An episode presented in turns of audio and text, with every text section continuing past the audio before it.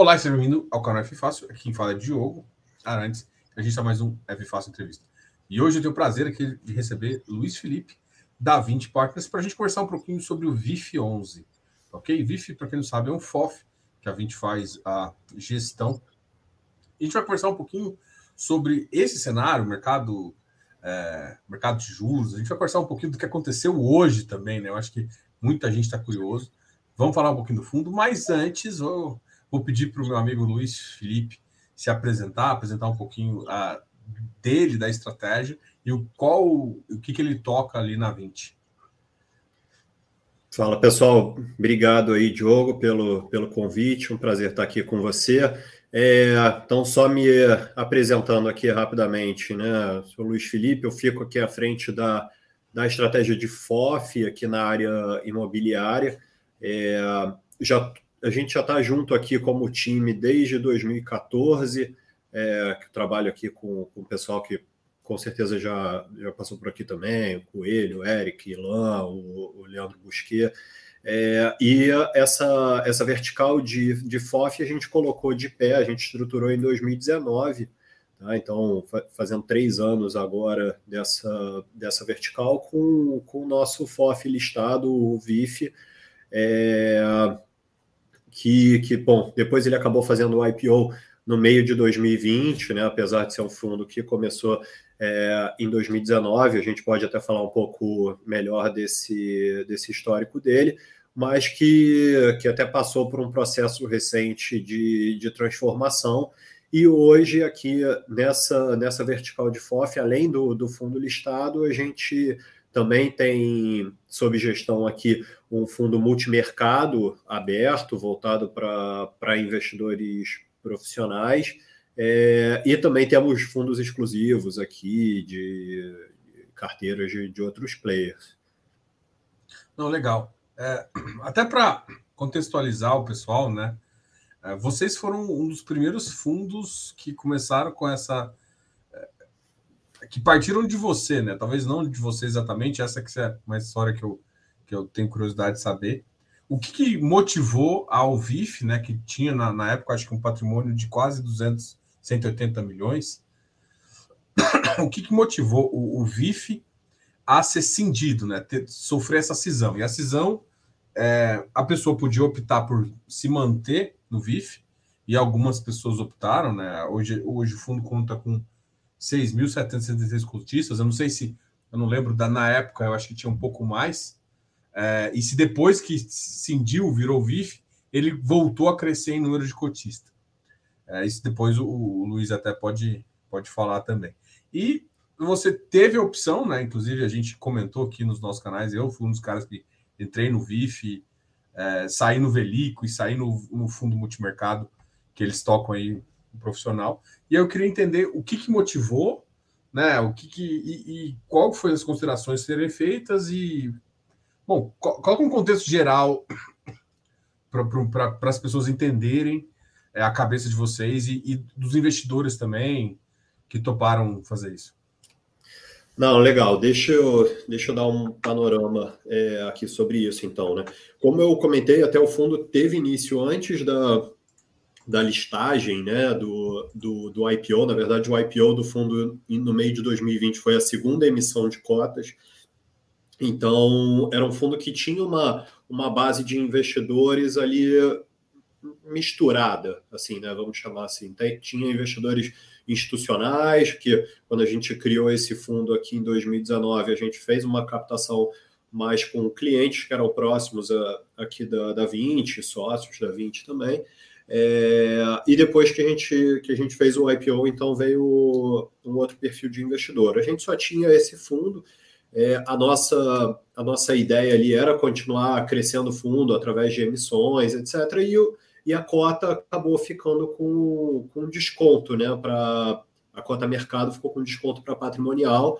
É, sempre foi uma coisa que no, nos incomodava aqui. A gente até fez algumas iniciativas de mostrar nas nossas cartas é, mensais que é, o valor patrimonial do, do fundo, né, a cota patrimonial, de fato, ela representava o valor de, liquidez do, dos ativos onde a gente investia, né? Era uma carteira que era muito líquida, é, assim, na, na, nossa opinião. A gente também passou a divulgar, acho que fomos um dos primeiros também a divulgar a cota patrimonial diária no, no, nosso, no nosso site de relação com o investidor. Então, assim, também para dar transparência e mostrar qual que era o valor do fundo na, naquela data, né?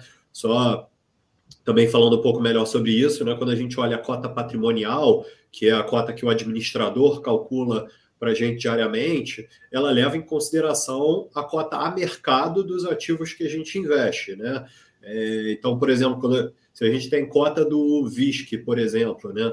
É, o VISC está lá a 108 reais a, a cota, é essa cota que está marcada na minha cota patrimonial, né? Então, que a gente diz que que, que é a cota de que mostra a liquidez do, do fundo. É, então, quando a gente se via nessa situação de, poxa, a cota patrimonial está muito descolada da cota mercado, a gente estava com uns 20% de desconto, e a gente achava que tinha que fazer esse trabalho de tentar extrair esse valor para o nosso cotista, e aí a gente começou a pensar em estruturas alternativas à do, do fundo listado. Né? É, a gente pensou bastante. A verdade é que até hoje a gente não conseguiu pensar, é, não, não conseguiu achar né, uma estrutura diferente da do fundo listado é, que funcione para todo tipo de, de investidor. A gente identificou essa do multimercado, que era uma estrutura que a gente gostava, é, mas que não servia para o investidor geral. A gente começou a testá-la aqui dentro em 2021, no ano passado. É, então começou a rodar um fundo no multimercado para ver se, se realmente é, funcionaria bem. E vendo que, que tinha algumas vantagens, na nossa opinião, para os investidores que poderiam migrar, é, a gente começou esses estudos e propôs essa, essa transformação, essa cisão parcial é, do VIF em, em um outro fundo, né, no, no multimercado. É, mas a gente também ofereceu para os investidores que eventualmente gostariam de fazer uma migração, é, gostariam de é, recuperar né, ou capturar esse, essa diferença do valor da cota mercado para o patrimonial, a gente ofereceu um caminho que, que era o do Veliqui, que na verdade assim era um fundo que ia ser liquidado em um ano. Então assim foi mais para oferecer essa alternativa de, de captura desse valor também para todos os investidores, então oferecendo uma opção para todo mundo. Foi, foi um movimento que foi é, pensado basicamente nos cotistas do fundo para 20 é, para a gente aqui no final. Esse foi um movimento que até acabou diminuindo o tamanho do fundo, né? então foi, foi realmente pensando é, pensando nisso. Foi uma, uma, transformação, né? Esse processo foi bem diferente, assim, bem inovador, vamos, vamos colocar dessa forma. Foi desafiador, ficou um bom, uma boa parte do tempo, né? Então, acho que o primeiro comunicado que a gente soltou sobre isso foi em janeiro desse, desse ano, e o processo só foi é, finalizar com a cisão do, dos fundos no, no final de abril. É, então, assim, não foi um processo super rápido, mas no final a gente ficou bem satisfeito é, com o resultado. Tá? Então, é, falando aqui um pouco de números, o VIF ele continua um fundo listado, ele diminuiu de tamanho, perdeu um pouco a liquidez, mas a gente vê até um giro de cota é, mais alto, porque boa parte dos investidores que acabaram migrando para essas outras estruturas não eram tão ativos no, é, no trading ali na, no, no, secundário. Então, você teve um aumento do, do giro das cotas.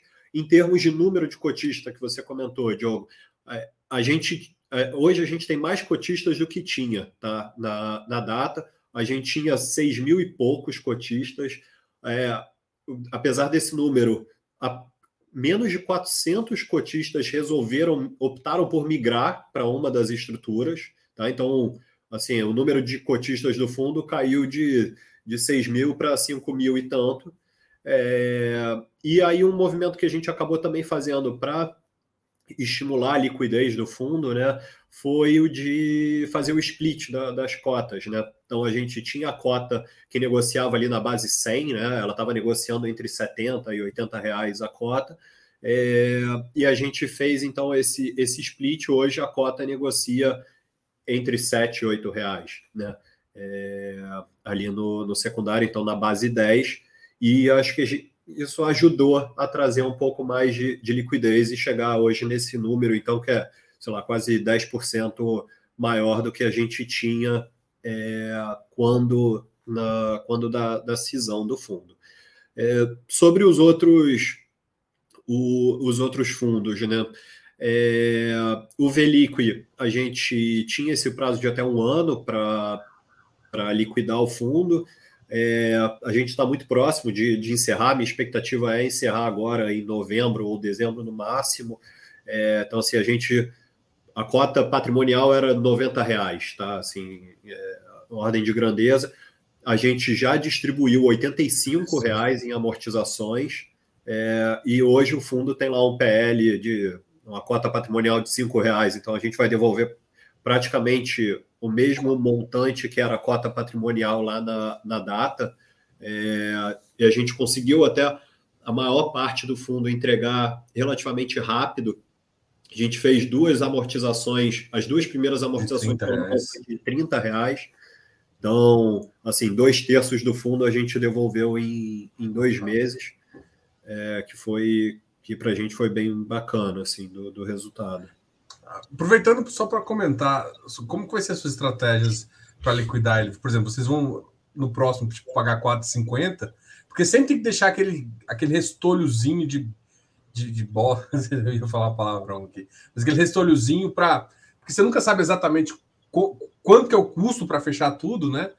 É, então deve pagar isso, aí fazer a, a, assembleia de fechamento, ou nem precisa mais, porque já, já era um fundo liquidado, não sei. É, e aí sim terminar aquela quitação, calcula o imposto e aí devolve aquele finalzinho lá. É mais ou menos isso que vai acontecer? É, é a gente já, já vem se preparando para esse encerramento do fundo, né? Como a gente está tá próximo disso. É, hoje, dos cinco reais, a maior parte é, eu acho que já está líquida aqui para a gente pagar. É, eu não gostaria de fazer um, um pagamento de 4,50 para fazer um mês depois, um de 50, assim, acho que era melhor liquidar logo de uma, de uma vez o fundo, a gente está muito próximo disso. Então, que, o que pode acontecer, a gente ainda está tá discutindo isso, né? Vai depender de fato da, da geração da liquidez toda. Mas eu acho que o que a gente pode acabar fazendo é, de repente, nem aguardar chegar ao final do mês, como a gente tem feito, é, e anunciar ali a hora que a gente é, tiver o dinheiro todo em caixa, tiver todos os procedimentos é, no lugar para encerrar o fundo, é, aí a gente faz num rito único ali talvez seja, seja melhor, porque é isso, a gente está tá muito próximo, não, não vejo um, uma demora agora para acabar com isso. Uma, uma, curiosidade, eu acho que o pessoal também vai ter. Em termos de, de, de estratégia, existe diferença entre o, o VIF e o, o multimercado? O que, que um permite que o outro não permite, né? É óbvio que tem uma, uma coisa que o pessoal entende que é o rendimento, né? O fundo multimercado não tem esse rendimento, né? Ele só no final vai pagar o imposto, enquanto o, a sua estratégia de, do VIF, o cara tem ali o pingadinho, que é o que a maior parte do mercado de pessoa física gosta, né? Tirando isso, como é que é essa estratégia, é, como é que esse reinvestimento influencia no VP, né? Só para o pessoal também ter uma ideia de, de grandeza, assim. Até porque isso também te dá, dá uma. dá para comparar, né? Que provavelmente as estratégias são semelhantes, dá para mostrar o efeito bola de neve. Se o cara reinvestir, ele tem mais ou menos esse, esse ganho potencial, essas coisas assim. É, então assim, acho que eu vou acabar falando talvez bastante coisa aqui, né? Porque acho que tem é um assunto até bem, bem amplo.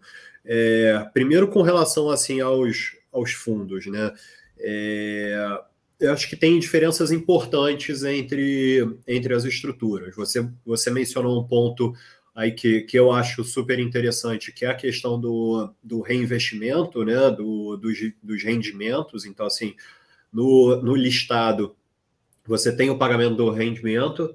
É, eu acho que esse é um, é um ponto muito positivo do fundo listado por ter o rendimento isento. É, mas para você ter o juro composto, né, que, que é o que a gente é, fala bastante aqui, você deveria estar tá mensalmente reinvestindo o, o seu rendimento. Né? É, eu acho que isso até fica mais claro quando a gente pega um fundo, por exemplo, o, o KNCR, assim, né, que é aquele fundo do Kinea CDI, que está sempre ali em 100 reais. Então você olha para a cota no secundário e fala: ah, esse fundo está sempre em 100 reais, né? Mas ele está distribuindo ali mensalmente o, o rendimento, e se você vai reaplicando esse rendimento, no final seu número de cotas é, vai começar a, a, crescer e você vai ver o seu, o seu patrimônio tendo esse, esse efeito do, do juro composto. No multimercado, como a gente não distribui esse rendimento, é, esse efeito do juro composto você vê na cota. Tá? Então, assim, é, o fundo recebe os rendimentos né, dos fundos onde a gente, dos ativos onde a gente investe, só que a gente, ao invés de distribuir, isso é incorporado ao patrimônio do fundo e a gente mesmo faz o, o reinvestimento. É, que aí eu acho que assim, isso é positivo para ou perfil de investidor que é, acabava que não conseguia reinvestir, tinha uma questão operacional mesmo, esquecia de estar reinvestindo os rendimentos, então acaba sendo mais fácil que nem, não precisa fazer esse, esse operacional, é, ou para o investidor que já é isento, né, e aí não tem não vê tanto valor no, no recebimento do, do rendimento mensalmente. É, porque acho que um ponto negativo aqui da, da estrutura do multimercado nesse sentido é que o rendimento, como ele incorpora o patrimônio e, o, e você é tributado no ganho de capital, é, você acaba sendo indiretamente tributado sobre o rendimento, né? ou sobre o, o, o ganho de capital total do fundo. Então, é, indo um pouco para a estratégia, acho que tem outros pontos assim, diferença entre o multimercado e o, e o listado, mas depois, se você quiser, a gente pode voltar nisso. Mas, assim, aí, em termos de estratégia, o que, que eu acho que é interessante, né? É, até por essa questão mesmo da, do rendimento isento no, no listado é, e na parte do, do multimercado, a tributação sobre todo esse ganho de capital, mas, por outro lado, a, a facilidade que eu tenho de, de realizar giro de carteira, né? Eu consigo fazer uma gestão mais ativa porque eu não tenho essa preocupação do impacto que essa minha gestão ativa vai estar fazendo sobre o, o resultado caixa do fundo. É, eu acabo que, apesar de estar tudo no mesmo time de gestão aqui, a nossa cabeça é a mesma, os ativos que a gente gosta são os mesmos para os dois fundos, eu acabo tendo um viés para uma estrutura de mais ganho de capital e da outra mais geração de renda. Então, talvez assim, uma carteira um pouco mais é, conservadora, com um pouco menos de giro, que seria a do, a do listado, e a outra carteira é, mais voltada para oportunidades de, de ganho de capital, é, mas também ali eu, como eu tenho essa, é, essa facilidade aqui, o, essa é, flexibilidade maior do giro de capital, também eu posso mudar de ideia ali no, no, meio do caminho, então ter uma ter até algumas operações um pouco mais, mais táticas. É, mas, a grosso modo, assim, acho que os ativos é, que tem um fundo ou outro, a gente, como está tudo no mesmo é, time de gestão, é, tudo parte de uma carteira é, parecida, tá? Legal, eu acho que é isso que a gente vai até no final, quando a gente vai abordando um pouquinho as estratégias e os, e os fundos, e é interessante falar algumas, algumas diferenças, né? Mas uh, eu vou aproveitar em falar em gestor de, de, de FOF que, porra, olha tudo, né? E eu quero falar de um tema é, nem atual, né? nem é tão atual assim, é de, que acabou de acontecer hoje. Hoje o iFix teve uma queda, uma das maiores quedas uh, pós-Covid ali, de uma queda de 1,73. Normalmente o mercado, um dos piores mercados, estava caindo 0,8. Hoje caiu 1,73. É, hoje voltou para a fase 2,860. Então, o mercado está reagindo muito negativamente. E aí a pergunta é: bom, como é que hoje você enxerga o cenário? Né? E depois eu também tenho curiosidade de saber assim como uh, se preparar, né? Eu, eu recebi algumas perguntas em caixinha e tal, e eu falo assim: olha, primeira coisa, nesse, nesse, nesse momento a gente segue um pouco a estratégia. Se você está líquido e se faz sentido algumas alterações pontuais, desde que um ativo que você queira muito ficou num preço interessante e tudo mais. Mas quero saber um pouco de você, então. É, como é que você enxerga esse cenário agora? Essa queda foi exagerada, não foi? Fez sentido? Essa queda continua, ou a queda pode continuar? E também sobre o que fazer, né? Eu acho que o que fazer também é muito importante para como você faz e como o investidor deveria pensar isso. Não, legal. Eu, e assim, já vou te adiantar que eu não vou ter uma resposta certa para essa pergunta, assim. É porque tem muita, tem muita variável na mesa.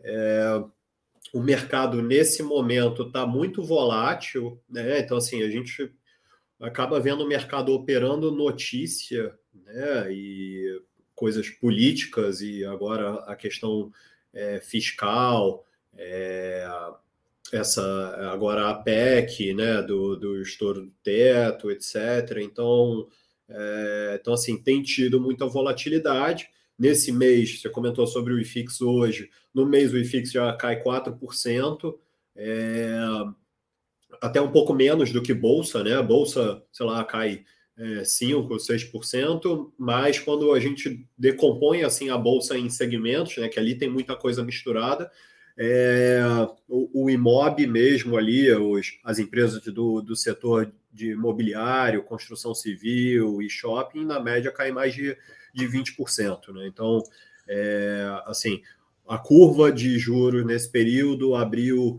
é, 150 bips, NTNB hoje está negociando a, a 6,10 de, de spread. Então, assim, muita coisa mudou em poucos dias, né? Nesse, nesse mês de novembro. Deixa... E é natural que, que, sob esse ponto de vista, hoje as coisas valem menos né? no, no, no secundário, em bolsa. Né? Quando você faz uma conta de fluxo de caixa descontado a valor presente, você vai usar uma taxa de juro para descontar. Quando essa taxa de juro é mais alta, o valor presente é menor. É isso que, que explica um pouco esse movimento. É, se ele é exagerado ou não, acho que a gente precisa ver como que vai ficar é, a taxa de juros. E como estava falando, assim, né? Ela ela está muito volátil, ela está operando, é, é, tá, tá atribuindo risco né, na, na curva. Então, ah, o risco de passar é, uma, uma PEC com estouro muito alto, é, da gente ter um problema fiscal aqui na frente, de dívida PIB explodir, é, eventualmente até de um cenário de dominância fiscal. Então, assim, eu nem vou entrar muito nesse aspecto que é, também não é tanto a minha especialidade, né? Macro, a gente tem um time aqui é, dentro da 20 que é dedicado a isso, mas isso explica muito a, a flutuação de, de preço, né? E, e a gente estava até falando antes, né? Acho que o IFIX tem uma, é, uma dinâmica um pouco única ali da, do movimento de preço, por ser um mercado com um pouco menos de liquidez do que bolsa, de ser mais concentrado no varejo do que no, no institucional. Então, assim, o movimento ele é, ele é, é, que até explica menos volatilidade do IFIX, né? Ele é, vai mais numa direção por, por mais tempo. Então, a gente está aqui esse mês todo de novembro, só teve um pregão que, que o IFIX subiu, todos os outros o, o, o IFIX caiu, né? E hoje foi, é, foi a maior queda. Agora, por outro lado, quando a gente olha no fundamento, que eu acho que é importante fazer essa segregação, e aí eu acho que aqui a gente é, tem mais até insumo para comentar, é, a gente não vê uma, uma mudança é, relevante. Né? Isso aqui a gente está falando é, de, uma, de uma situação de, de mercados. Mas é, a gente já via né, e uma situação de os ativos, principalmente de tijolo, muito, muito baratos, né? Quando a gente olha para o fundamento, e aqui que eu falo do, do fundamento. Então, assim, no caso de logística, ah, estamos comparando com o valor de reposição. Quanto custa construir um galpão é, logístico novo hoje? O custo de construção aumentou para caramba nos últimos dois anos. Então, assim, ficou muito mais caro construir um galpão logístico. Hoje, uma regra de bolso que a gente usa é 3 mil reais o metro quadrado para estar tá construindo. Quando a gente olha em bolsa, tem fundo listado que tem portfólio diversificado, alugado para boas empresas, com gestores qualificados, gerindo os fundos, liquidez, negociando abaixo de 3 mil reais o metro quadrado. Isso para a gente é, é, um excelente ponto de entrada, né? É, e que até é um, é um, um porto seguro, né? Vamos, vamos colocar assim para esse, esse segmento. É, escritórios, eu acho que vale ali um pouco também esse raciocínio. Então, quanto que está para construir um escritório? Acho que o preço aí varia um pouco mais, né? Porque você tem questão de terreno envolvido, que tem um peso maior no custo total. Você tem CEPAC é, em, em algumas regiões, que também pode atribuir um custo grande. Mas, assim, a gente vê fundos negociando com metro quadrado super baixo, quando a gente até olha para essas referências de custo de construção ou para propostas que os fundos estão recebendo para comprar os ativos, às vezes até acima do, do valor patrimonial, é, isso nos dá também uma segurança de que esses preços que estão sendo praticados no secundário são defensivos, assim, para pensando no, no, tijolo, né? Pensando num, numa reserva de, de capital ali, pensando no, no longo prazo. É, tem, tem algumas situações específicas que tem um pouco mais de, de vacância, então acho que tem uma, uma necessidade de olhar mais no micro ali, para ver a localização dos ativos, quais são os ativos, o que, que tem de contrato, o que, que não tem. Tem muita ocupação e tem o risco de, é, de aumento de vacância, ou contrário, tem uma vacância alta e tem uma, uma oportunidade de diminuição de vacância. Então, acho que isso é um pouco do que, do que a gente olha, mas eu acho que também assim tem, tem oportunidades ali. É, e o shopping, comentando aqui rapidamente também, que eu acho que é um, um segmento que está indo super bem. O, talvez os ativos não estejam tão descontados, né? Quando a gente olha para essa relação de, de, valor patrimonial, até agora recuaram um pouco, né? Mas foi até um segmento que, que performou super bem no ano. É, mas a gente vê os shoppings, poxa, bombando, as vendas superando bastante os patamares de 2019, com espaço até para aumento de fluxo, né? Porque os shoppings ainda não voltaram a ter o fluxo que tinham em 2019, mas as vendas já, é, já superaram, com um nível de aluguel, de custo de ocupação para o lojista bastante razoável. Então, a gente espera um aumento, a gente enxerga um aumento da, da receita de do NOI, né, da receita de aluguel dos shoppings, que que vai ser é, transformado em, em rendimento. É, então, assim, a gente acredita bastante no, no fundamento. O preço que ele está negociando em tela acaba sendo uma consequência desse, desse momento um pouco mais estressado de mercado. E aí que a gente tem que pensar qual que é o nosso prazo né, de, de investimento. Se a gente está pensando em, poxa, eu vou comprar a cota aqui para é, pensando numa janela de um mês. Ah, eu vou ganhar dinheiro comprando? Ah, não sei dizer, né? É, porque isso vai depender muito mais da, da volatilidade de mercado. Agora, poxa, eu estou comprando esse ativo hoje para carregar do, um, dois, três anos, enfim, eu estou comprando bem? Cara, eu acho que você está comprando muito bem. É, porque até a gente vê isso, né? No momento que, que o juro começar a fechar, eu acho que é um, é um ponto importante que a, gente, que a gente tem que acreditar aqui, né? Que a gente não vai ficar nesse patamar de juro é, para sempre aqui no, no, no país, mas é, acaba que é uma reserva de capital importante. Os contratos são é, atualizados por inflação, então tem esse repasse de inflação, é, além do, do rendimento ali isento. Então, assim, são, são ativos que a gente que a gente gosta bastante acha que tem bastante oportunidade no, no fundamento. E agora, bom, ficaram mais baratos, né? Voltaram quase para o patamar ali do, do final de julho, é, né? Naquele mês de agosto, que teve coisa que andou muito, e voltaram a apresentar uns, preços atrativos. Legal. É, uma, só para uma, uma, resumo assim, basicamente assim, cara, quando tá tudo caindo, que eu, eu foco é mais no fundamento do ativo e, e aí eu sei que eu não vou fazer escolhas, eu sigo minha estratégia e compro ali o fundamento, né? Tipo assim, ah, se esse ativo, se é um ativo que eu gosto e tá, eu sei que o ativo é bom, tem qualidade, tem, tem demanda por aquele ativo. Então faz sentido comprar, mais ou menos isso. É, a gente gosta de sempre estar tá olhando para o fundamento, tá? É, e aí, assim, no final é isso, cara. Olhando para o fundamento, para esses ativos, quanto que deveria valer é, esse fundo? Quanto que deveriam valer os ativos desse fundo? Aí eu vou comparar com o preço que está no mercado. Ah, quanto que está no mercado? Que aí eu acho que é uma consequência desses outros fatores que eu estava falando. É, aí, poxa, se o preço no mercado está abaixo do que eu acho que vale esse fundo, é, faz sentido comprar. É, se ele está acima, aí tem que entender por que está acima. Em geral, acho que não vai fazer sentido você comprar. Tem que olhar, poxa, quais são as oportunidades que estão aparecendo então nesse momento. Talvez não esteja nesse caso específico.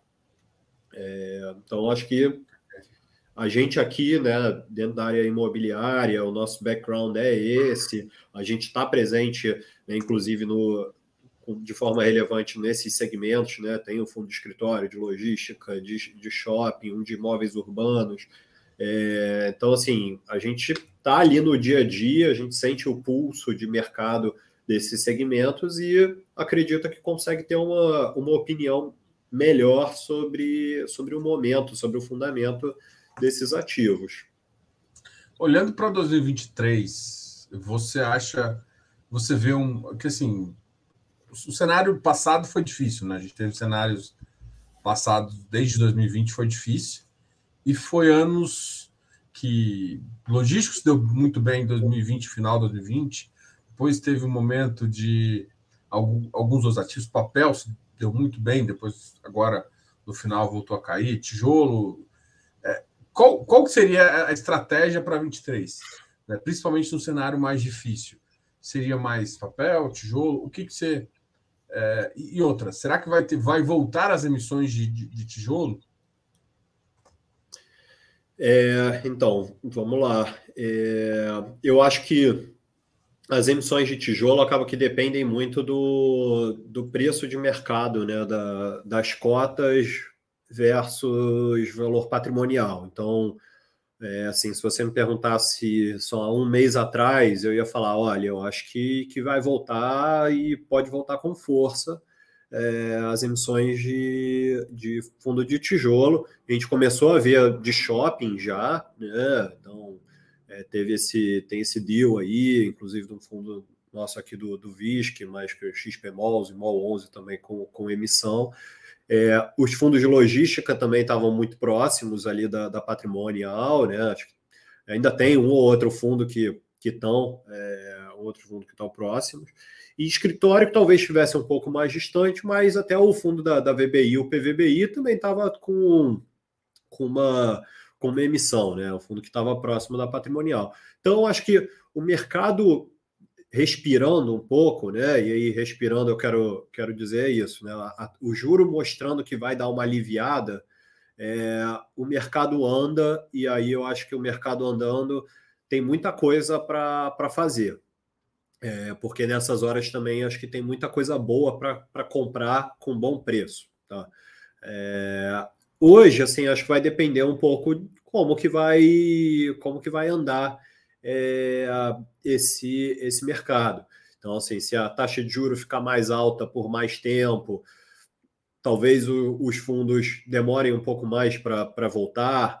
É, mas, assim, eu acho que eles, hoje, pelo preço que negociam, são bons ativos para comprar. Eu não, eu não compraria a, esperando uma, uma, uma emissão, etc. Né? Então, acho que tem, tem coisa bastante interessante. Falando de, de CRIA, é, uma coisa que a gente vem fazendo até no, no VIF, e que particularmente eu gosto muito, que até acho que para esse, esse cenário de dúvida que a gente está falando, de incerteza, funciona também muito bem, é, são ativos mais atrelados à, à CDI. Né? É, então, assim, um, um, ativo que a gente, que hoje Acho que a maior posição que a gente tem no VIF é o próprio KNCR. A gente também fez algumas alocações em RIS diretamente atrelados à CDI, que tem um pouco essa dinâmica, né? Qual que eu acho que é o, o, o risco para para as cotas de tijolo não andarem tanto? Né? Eu acho que é onde tem mais upside. Só que assim, o que, que eu preciso para extrair, capturar esse upside? Eu preciso que exista uma sinalização de queda de juros, eu acho que isso tem bastante impacto na, na cota desses fundos no secundário. É, se houver um atraso nisso, nessa, nessa sinalização de juro, enquanto isso eu estou capturando um CDI muito alto. Né? Então, poxa, 13,75, é, que seria CDI, né? mas esses fundos até entregam mais, pô, eu acho um ótimo carrego. A gente fez CRIA aqui, a CDI mais 4, CDI mais 5, CDI mais 6, é, que a gente alocou recentemente. Então, então, assim, é um carrego muito favorável. É, então, nesse cenário, eu também estou meio que protegido. Que enquanto os papéis não andarem, eu estou aqui com um rendimento é, interessante. Mas a, quando os juros começarem a fechar, realmente, assim, esses são, são ativos, né, os atrelados à CDI, que não tem muito upside, que são fundos que não, como eu até tinha dado o exemplo do KNCR, que está ali sempre em 100 reais, ele também não vai, não vai para 150 reais. Né? É, então, acho que no, no jogo de upside, o lugar para se procurar oportunidades é na parte de tijolo, e aí eu até acho que escritório talvez tenha mais upside do que outros segmentos. É, e a parte de carrego, eu acho que a, essa parte CDI está tá muito interessante. Né? E aí também não precisa ser só um fundo 100% atrelado a CDI. Tem fundos que têm uma gestão mais ativa, que tem carteira IPCA e CDI. É, eu gosto de ter alguma coisa de IPCA também na carteira, aí por dois motivos. Né? Acho que o primeiro deles é se é, a gente tem um cenário de inflação explodindo, tá? que foi um pouco o que a gente é, passou no, no, último ano. Né? Num cenário que a inflação é alta, eu consigo ter um rendimento alto com, com esses fundos. É, e num cenário de fechamento de juros, assim como os fundos de tijolo podem ter uma apreciação, os fundos de, de CRI à inflação também vão ter uma apreciação. É, porque eles têm ali uma taxa pré, eles respondem ali aos movimentos de NTNB. Não vai ser tão forte quanto o movimento de, de tijolo, é, talvez seja uma coisa ali mais no, no meio do caminho. Né? Então, parte renda, parte ganho de capital. Aproveitando essa, essa questão aí, até que você citou é, do, do, dos, tanto os FIIs de, de, de PCA, os FIIs de papel aí, PCA, quanto os CRIs, o Paper está perguntando aqui, poderia explicar como funcionaria essa dinâmica de marcação ao mercado? Em que dia é feito? Normalmente feito diariamente, né? Se vocês calculam diariamente, tem que ser feito diariamente. É, qual a referência da curva que usam como administrador? O administrador de vocês? Cara, o nosso aqui é BRL. Ah, tá. Tá. É... Então, assim, eu vou, eu vou, dar, o, vou dar o exemplo aqui do, do nosso lado, e que eu acho que hoje é a, é a principal métrica tá, de, de mercado. É, mas até assim, a gente tinha uma, uma discussão grande com, com relação a isso, porque cada administrador tinha uma, uma forma de precificar, e era até uma coisa que a gente tentava até levar para fóruns maiores, de tentar unificar isso, para até ajudar o, os investidores, investidores né? É, poder comparar laranja com laranja ali. É, mas, enfim, eu acho que o mercado organicamente está indo para essa direção, tá? de, de tentar unificar. E qual que é, qual que é a prática? Então, as, os fundos, eles têm cota diária, né? O administrador bate a carteira do, dos fundos diariamente, alguns até divulgam essa, essa cota diária, outros só mensalmente através lá do, do informe mensal na, na CVM. Mas diariamente a, a área de precificação do administrador vai precificar o, o, o valor né, desses, desses CRIs. É, e como que, que a maior parte deles faz? Então, assim, quando você compra um CRI, vamos, vamos dar um exemplo aqui, né? Hoje a NTNB está a 6%, você está comprando um, um, papel a IPCA mais 7 tá, na emissão. Então, o administrador vai fazer o quê? Ele vai pegar isso, vai travar na aquisição, você comprou com 100 BIP, 1% de spread para a NTNB. Tá? E a NTNB que ele vai usar de referência vai ser a que tem o duration é, equivalente. Tá? Então, vamos dizer que seja uma operação de 10 anos, com pagamento semestral, vai ser mais ou menos ali a NTNB 2032. Tá? É, para uma operação aqui ilustrativa que eu tô, que eu tô comentando. Então, o administrador vai dizer: olha, esse papel X que eu comprei, que você comprou hoje, que o gestor comprou hoje, ele vai usar como referência a NTNB 32 mais 1% de spread. E aí, no dia a dia, ele vai estar tá mexendo é, dessa forma. Isso porque são papéis, né, esses CRIs, que não tem uma não tem liquidez como as cotas de FI, né? Porque até se tivessem liquidez, e aí, bom, tem, existem alguns CRIs que têm mais liquidez, ele marcaria a mercado isso. Então, é, porque a mercado você pode ter ali uma abertura ou fechamento de spread, né? Então, assim, eu aqui nesse, nessa situação eu estou travando em 1% de, de spread para NTNB. Mas vamos dizer que numa situação o mercado atribua um risco maior para essa operação. Então, a emissão que era 1% de spread agora começou a negociar com 2% de spread. Ou ao contrário, a emissão agora a companhia fez alguma coisa que melhorou a situação aqui dela e agora a, a, operação tinha 1% de spread, ela agora negocia com 0,5% de spread. Então, isso tudo vai ser refletido na, no valor do, dos CRIs, né, no valor a mercado, no MTM, é, que seria marcação a mercado, e, por consequência, na cota patrimonial do fundo. Já os CDI, só comentando aqui rapidamente, por que, que eles não variam tanto, né? Porque o CDI você, tem, você não tem uma componente pré, assim, né? Tipo, que você tem a NTNB, que é um cupom ali, né? NTNB mais 6, e aí no secundário, né? Título público você tem essa mudança. Ah, NTNB está negociando a 5,5 ou está negociando a 6,10, enfim, o CDI pós-fixado é sempre CDI ali, né? Então é, você poderia ter uma, uma mudança é, só do, do prêmio da, da operação, de abertura ou fechamento de spread da operação, mas por ser pós-fixado, ela, ela, tem bem menos oscilação no, no MTM.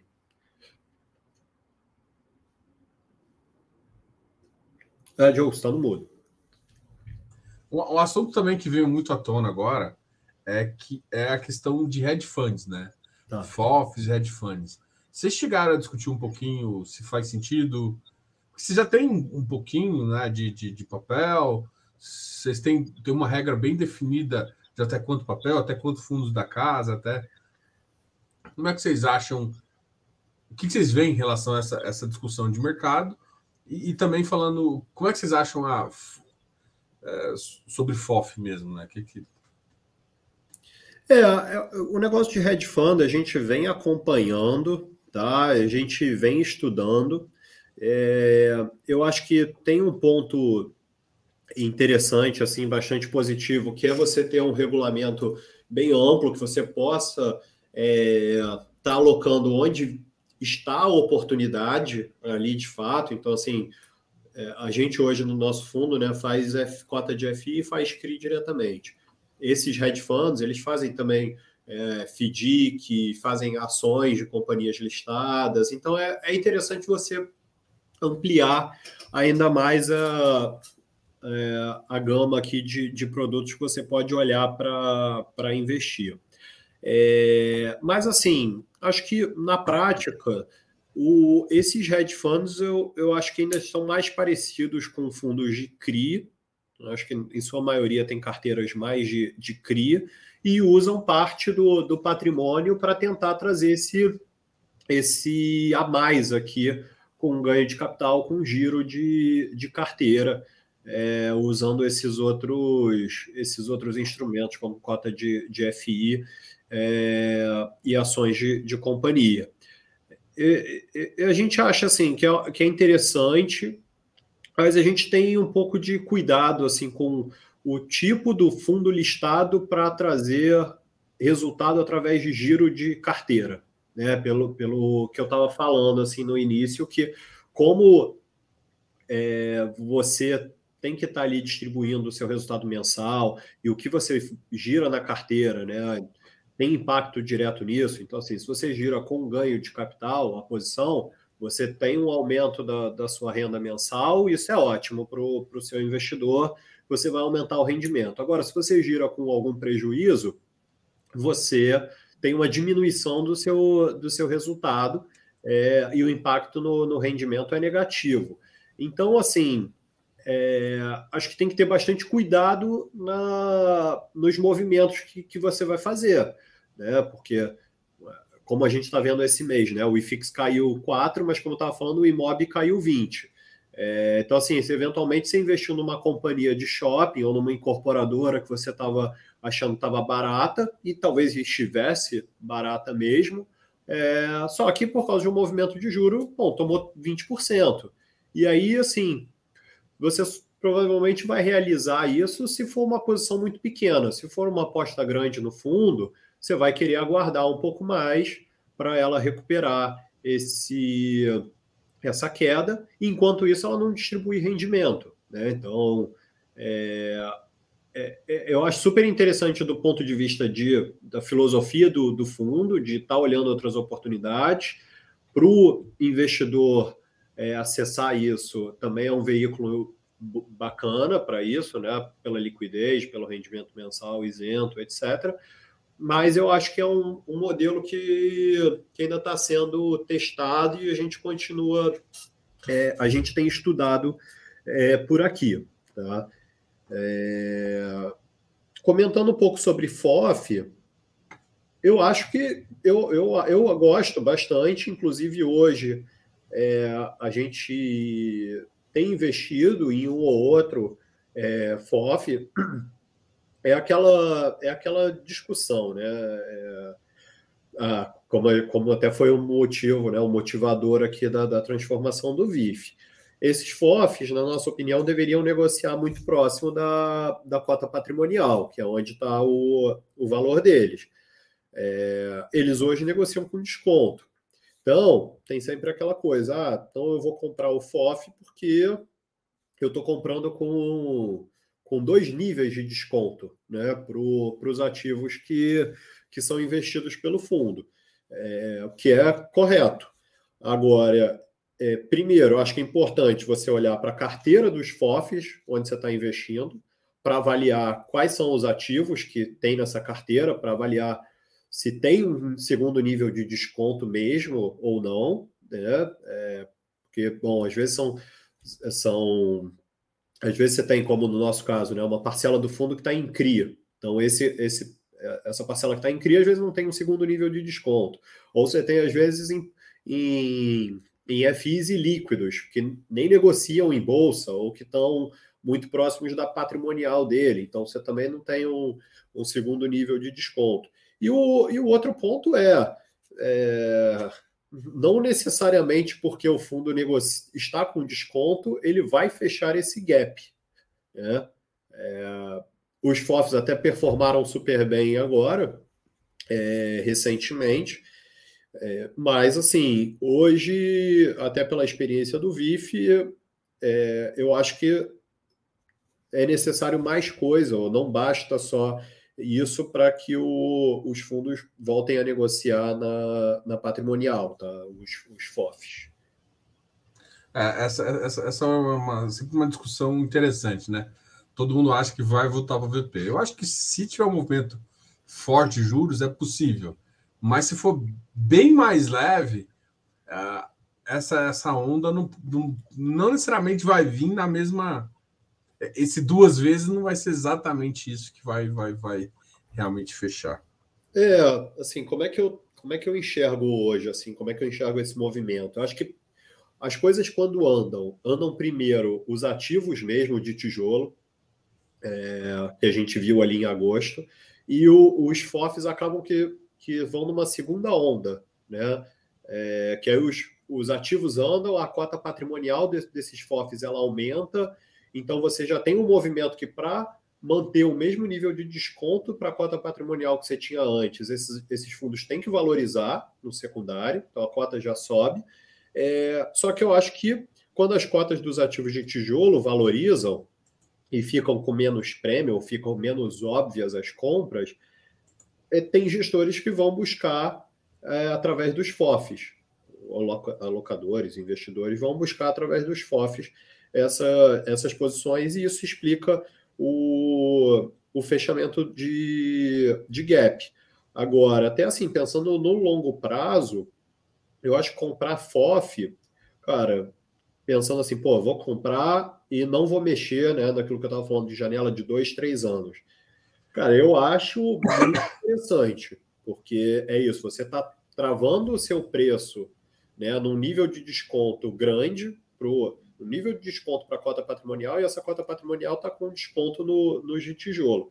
É, e por, pela cota patrimonial, pela cota mercado está descontada para patrimonial, até o seu nível de rendimento hoje nos FOFs é melhor do que nos fundos de tijolo. Então, você tem FOFs aí pagando 10% ao ano de, de rendimento, acima dos fundos de tijolo, com uma carteira que é majoritariamente tijolo, né, com mais desconto. Então, assim, é, olhando para esse conjunto, eu acho o, o FOF até melhor, né, assim, para fazer esse jogo. Talvez tenha menos liquidez, mas dependendo do, do, do montante que você quer investir, é, é uma liquidez bastante suficiente para isso. Legal. Uma, uma até uma, quando a gente estava conversando uh, da cisão, vem uma pergunta que é: beleza, eu fiquei no VIF. Né? Vamos pensar uma pessoa que ficou no VIF. Como é que é o planejamento crescimento? Vocês pensam em voltar a fazer o VIF crescer? E aí eu já aproveito a pergunta do Tiago. O que, que você acha sobre a emissão baixo TVP? Né? Acho que é a pergunta que sempre vem. Mas como é que fica o planejamento? Beleza, eu eu cindi, agora eu já tenho dois produtos, teoricamente, os públicos adequados, né? O cara profissional faz mais sentido, o cara tá ali, enfim. E agora eu tenho o VIF. Como é que eu vou fazer para ele crescer? Como é que eu vou fazer uh, eh, para continuar? É, não, com certeza é a nossa ideia, né? Como é que a gente ficou hoje, então, né? O VIF para gente é o nosso fundo para varejo, né? É, o, é o produto que a gente entende que, que é voltado para o investidor geral é, e a gente gosta desse, desse produto. A gente acha que tem muitas vantagens, que é a liquidez em bolsa, que é o rendimento isento, que é a carteira para pagar mais, mais rendimento. Ainda tem essa é, flexibilidade por ser um fundo fechado. A gente consegue investir em CRIs também, que que colaboram para o rendimento, que é uma coisa que hoje no, no multimercado eu não faço, é, porque por ser um fundo aberto, né, ter que pagar resgate, é, não dá para ter uma carteira ilíquida. Então, assim, tem, tem vantagens da, da estrutura. É nosso plano crescer o fundo, é, só que, assim, a verdade é que o fundo continua negociando aí com 20% de desconto para a cota patrimonial, né? Que é um, um super ponto de entrada na nossa opinião, é, mas que assim, nesse nível de desconto, a gente não vai conseguir fazer uma, não vai fazer uma emissão. Né? É, então, assim, acho que acho que de duas uma, né? Acho que primeiro a gente tem essa expectativa que o mercado dando uma melhorada, o fundo possa voltar a negociar na, na cota patrimonial ou próximo dela, é, e que havendo demanda aí nesse cenário a gente poderia pensar, ah, fazer um, um follow-on aqui, né, uma nova é, emissão. É, mas, assim, acho que outra coisa que eu também não, não descartaria, que, que até foi uma sinalização que a gente também quis dar com esse movimento de transformação, é que, assim, cara, a gente está pensando em, em, em alternativas, em é, opções aqui que a gente pode dar para os nossos investidores, né? Assim, acho que nosso, o, o nosso ponto é, cara, a gente quer ter o VIF, É, o VIF é o nosso FOF listado. É, no, hoje nos incomoda o nível de, de desconto que ele negocia no, no secundário para patrimonial e a gente gostaria que ele tivesse uma liquidez mais alta. É, então, assim, a gente pensa aqui como que a gente pode fazer é, essas coisas, né? E, e, foi um pouco o que a gente fez nesse, nesse início do ano. É, indo aqui à, à pergunta né, do, de emissões a, abaixo do VP, é, eu acho que não é uma coisa que, que a gente pensa hoje aqui para o VIF. É, eu acho que assim, o mercado em geral é, tem essa referência do VP muito forte e que eu acho que faz, faz sentido, né? Tem a questão da, da diluição, etc. Então, é, eu acho que, que a gente deveria tentar sempre buscar fazer emissões é, próximas do, do VP. No caso do FOF, principalmente, né, assim como o VP marca o valor a mercado da, dos ativos, é, é uma referência que é até mais de, de pegar, né? É, mas assim, é, eu acho que as emissões elas têm que fazer sentido, né? Pensando até mais amplamente, saindo do, dos FOFs, pensando em, em tijolo, etc. É, eu acho que emissões é, que, que tragam valor para o fundo, é, seja através de aumento de rendimento ou oportunidade de geração de ganho de valor de cota né, para o fundo, eu acho que tem que ser avaliadas. É, eu acho que muito desconto é, é ruim, é, porque isso você eventualmente o seu investidor que não pode acompanhar a emissão, ele vai acabar podendo ser diluído. É, mas assim, eu acho que, poxa, se o fundo negocia com desconto, mas tem uma oportunidade que ele está olhando que vai ser super boa para o fundo e pode gerar, sei lá, 10% de aumento na cota patrimonial, porque ele está comprando um negócio muito barato que ele vai valorizar depois. É, eu acho que não deveria ser descartado. Tá? Então, é, mas eu acho que hoje o mercado ainda não está é, não tá preparado, ainda não, não aceita muito bem isso. Então, acho que a gente vai continuar vendo emissões mais próximas da, da patrimonial mesmo. Legal. É, eu vou aproveitar aqui e vocês colocam esse target de alocação aqui, né? Por ativo. É, vocês pensam em, por exemplo, tirar essa flexibilização, essa, por exemplo, os limites do ativo 20 ou tirar alguma coisa para, às vezes, futuramente, como uma solução se tornar mais hedge fund, mais aberto o, o é um caminho, Diogo, assim. É, inclusive, isso daí que a gente bota é uma indicação, assim, né? A alocação referencial que a gente chama. É, isso não está em regulamento, o regulamento não é, é, não é rígido nesse sentido. É, então, assim, é que a gente hoje tem o, o VIF como um fundo que é para alocar majoritariamente em FIs e tem essa alocação é, em CRIs, tá? É, a gente veio aumentando essa alocação, né? Tanto que chegamos a mais de, de 30% do, do PL do fundo em, em recebíveis, né? Que inclui os CRIs diretamente. Você vê que os FIs líquido é, X20 estão no, no limite de baixo aí desse, desse, dessa faixa alvo aí que a gente tinha sinalizado, mas eu acho que naquele, naquela linha do que eu tinha falado, que a gente vem avaliando, vem estudando, discutindo coisas aqui, é, acho que esse poderia ser um caminho, tá? É, da gente, que a gente avalia de eventualmente, poxa, vamos, vamos ter um trabalho de transformar o, o VIF mais num, num hedge fund. Mas é, a gente também não consegue fazer isso do, da noite para o dia, né? De girar a carteira completamente.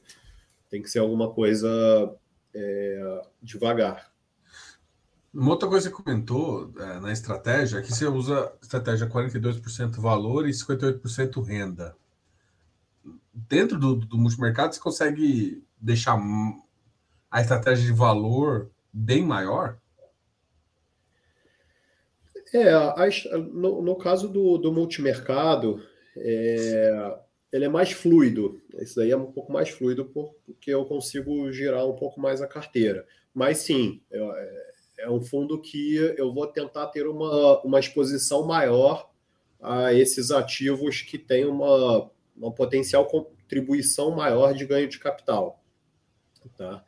É, porque é isso, como o investidor ali está sendo taxado né, do, de imposto no, no rendimento, para ele é um veículo mais eficiente quando a componente maior do resultado do fundo, da valorização da cota, vem de ganho de capital e não de, de rendimento. Então, ali a gente tenta é, fazer uma gestão mais voltada para isso, sim.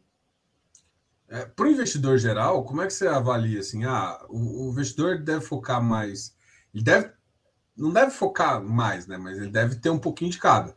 Ele deve comprar algumas coisas de valor e deve comprar alguma coisa de renda. Ele deve pensar que é mais ou menos uma estratégia para um, um alocador normal de, de, de para pessoas. Isso, isso é uma estratégia interessante?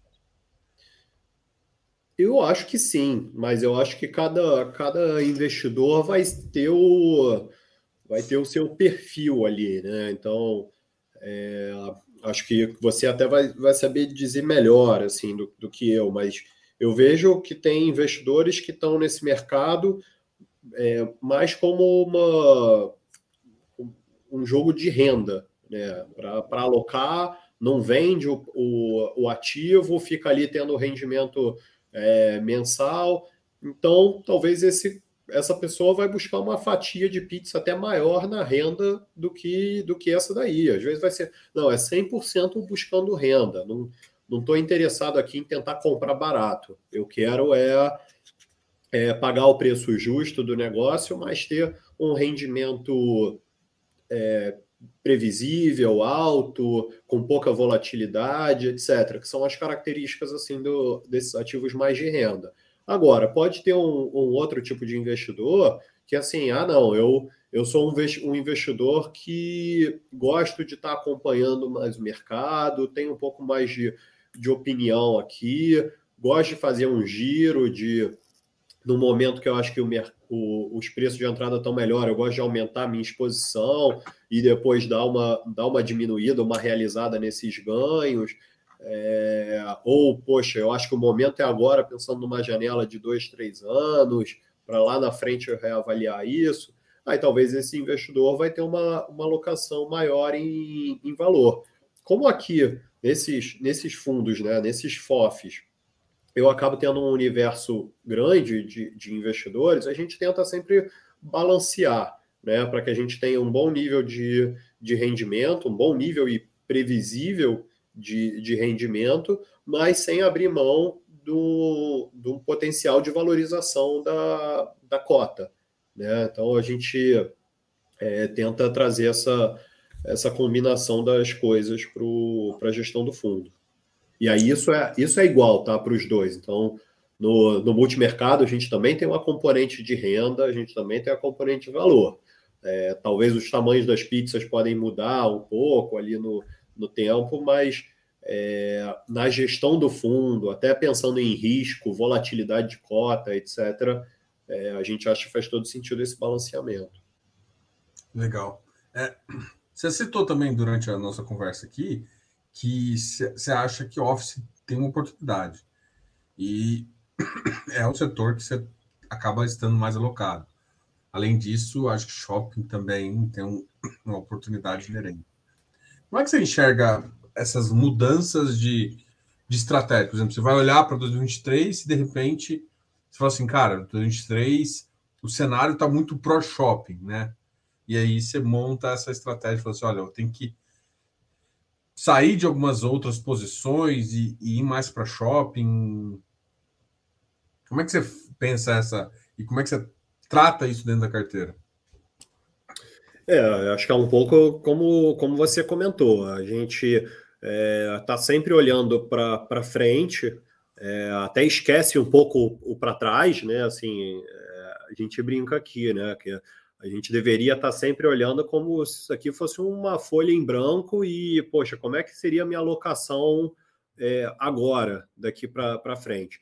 Mas no, no, no FOF listado, a gente não tem essa, essa velocidade, né? Que eu estava falando de mudar completamente a carteira. Então a gente tem que até ter uma, uma visão de um pouco mais longo prazo. Eu, eu não estou olhando aqui para é, para aquilo de pô, olhar para um mês, dois meses. Eu estou olhando para um, dois anos.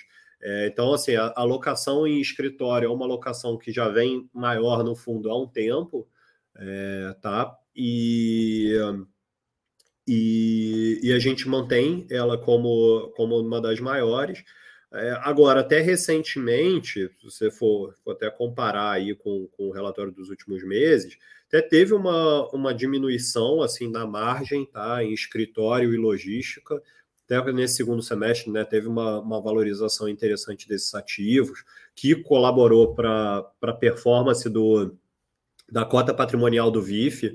Então, esse ano a gente está com uma rentabilidade interessante na cota patrimonial do fundo, superando, superando o IFIX, é, é, entregando um resultado bom. Então, a gente, nessa linha de, poxa, como é que a gente está vendo a carteira? A gente estava muito alocado em tijolo, pouco alocado em recebíveis, e quando a gente olhava a nossa carteira de CRIA, tinha muito mais inflação do que, do que CDI. Então, a gente foi realizando algumas posições que a gente achava que tinha pouca é, pouco upside né, de geração de, de, ganho de capital, ou que tinha menos no, no relativo para outras posições, e foi na margem alocando em, em recebíveis. É, então, assim, a gente, acho final de junho, tinha uma alocação em recebíveis de menos de 20% da carteira, e, e agora já está mais de 30%, né, como você tinha mostrado. Então a gente vai fazendo esse movimento, assim, é um movimento devagar, porque também eu não estou preocupado no, no resultado do que eu vou gerar com essas movimentações no mês seguinte, são movimentos de, de mais longo prazo, é, mas sempre com, com essa cabeça. Estamos sempre rediscutindo as nossas alocações. Legal, essa é, é bem interessante essa visão de de um gestor de, FOF, sempre para falar como que ele está pensando, olhar para o futuro, mesmo o futuro estando um pouco complexo aí. Só que a janela não tem que ser o amanhã, né? tem que ser uma janela maior ali, onde você vai, volta para o fundamento e, e continua. E isso, é, isso é o bom, cara, Diogo, só fechando aqui, claro. do, do fundo também não ser aberto, né? Ser um fundo fechado, é, que tem liquidez no secundário, então assim, permite a entrada e saída do, do investidor, mas através de uma negociação de cota. Né? Então, eu não tenho essa, essa pressão ali de, poxa, não posso fazer um movimento pensando no longo prazo, é, porque o meu investidor, sei lá, eventualmente vai pedir um resgate aqui, e aí essa eu corro risco dessa dessa oportunidade, desse, desse, dessa minha, desse meu investimento não rendeu os frutos que eu, que eu imaginava. É, então, assim, é uma, é uma carteira que a gente faz com, com visão de, de longo prazo mesmo. Boa. Eu vou deixar as últimas palavras. Queria agradecer demais por, por essa conversa aí. Eu acho que esse realmente o mercado não está fácil. O investidor tem que eh, não copiar os FOFs, mas Aqui a gente tem uma experiência de alguém que está lidando com os fundos imobiliários igual você, muito mais experiente, óbvio, e, e que e tem algumas nuances da nossa conversa aqui que deve te ajudar, para você ter mais tranquilidade, focar em, em algumas coisas que pode te ajudar. Entendeu? Esse foi o objetivo. Conheceu também um pouco do, da, da estratégia do FOF, principalmente da estratégia de possíveis futuros crescimentos e, e mudanças aí. E eu quero agradecer demais ao Luiz. Vamos deixar ele falar as últimas palavras aí. Ah, Obrigado, obrigado você aí, Diogo. Até a gente já estava com essa conversa marcada há um tempo, deu, não vou nem dizer nem sorte nem azar, né? A maior coincidência de ter caído aqui nesse, nesse, nesse dia. dia. Então, assim, acaba que é, tem, tem coisa para a gente falar, o cenário fica um pouco incerto. É, acho que nessas horas é, é um momento bom né, da gente reavaliar as coisas e tentar pensar né, como, que, como que aloca o nosso, nosso portfólio. Eu acho que para o investidor, como você estava falando, é interessante é, olhar para os gestores de FOF e avaliar como que os gestores estão pensando. E assim, poxa, eu não estou nem falando só daqui da, da 20, né? Acho que a gente aqui consegue até, como eu falei, pela nossa presença no, nos mercados de, de tijolo, pelo suporte que a gente tem aqui das outras áreas da 20, a própria área, o time é, macroeconômico aqui que eu estava mencionando, etc. Mas, poxa, tem várias outras casas aí que também conseguem passar mensagem na, nas suas cartas mensais, mostram o que estão fazendo no, na, nas suas carteiras. É, e é uma, é uma, uma alternativa né, para o investidor. A gente acaba que está focado nisso, né? a gente trabalha com isso, é dedicado nisso, então está sempre olhando é, para esses fundos e às vezes o investidor que é, não tem não tem esse tempo, não tem disponibilidade, às vezes não tem tanto nem o, o interesse de estar tá acompanhando de perto, e nesses momentos acho que você terceirizar é, para um gestor é uma, é uma coisa interessante. E no mercado, olhando para o mercado de FOF listado, que você consegue entrar no fundo com 20% de desconto, né? É como se os fundos estivessem aqui todos em, em liquidação é, Black, Friday, momento, Black Friday. É, o mês de novembro, novembro aí entrou em Black Friday total, né? Então, é, e a gente até comentou, novembro passado também, né? Então, pelo visto, assim, novembro é, é o mês de, de mesmo. Tem uma zebra aí. É, então, assim, acho que é um bom momento para alocar. Mas cada um tem o seu perfil, tem que pensar qual que é, qual que é a sua janela de, de investimento para ver o que, que é o, o mais adequado. Cara, obrigado, Luiz. Vai ser o primeiro de vários papos aí que a gente vai fazer. Puxar o, João aqui, o João Gabriel. Excelente live, a gente gostou também aqui. O João, para quem não sabe também, pessoal, é o RI da, da 20 e sempre eh, ajuda a gente a, a colocar a gente em contato com os gestores e organizar essas lives também. Obrigado aí, João. Obrigado, Felipe. Até a próxima aí. Eu achei que você soltou um comentário sobre o João. Eu achei que. Oh. Eu achei que você ia fazer um comentário sobre o João. Se quiser fazer, faça ao vivo, que é sempre melhor. Não, cara, ele está conflitado, né? O comentário aqui. Mas valeu. Boa, Diogo. Obrigado aí. Valeu, pessoal. Até mais. Até a próxima. E amanhã a gente segue.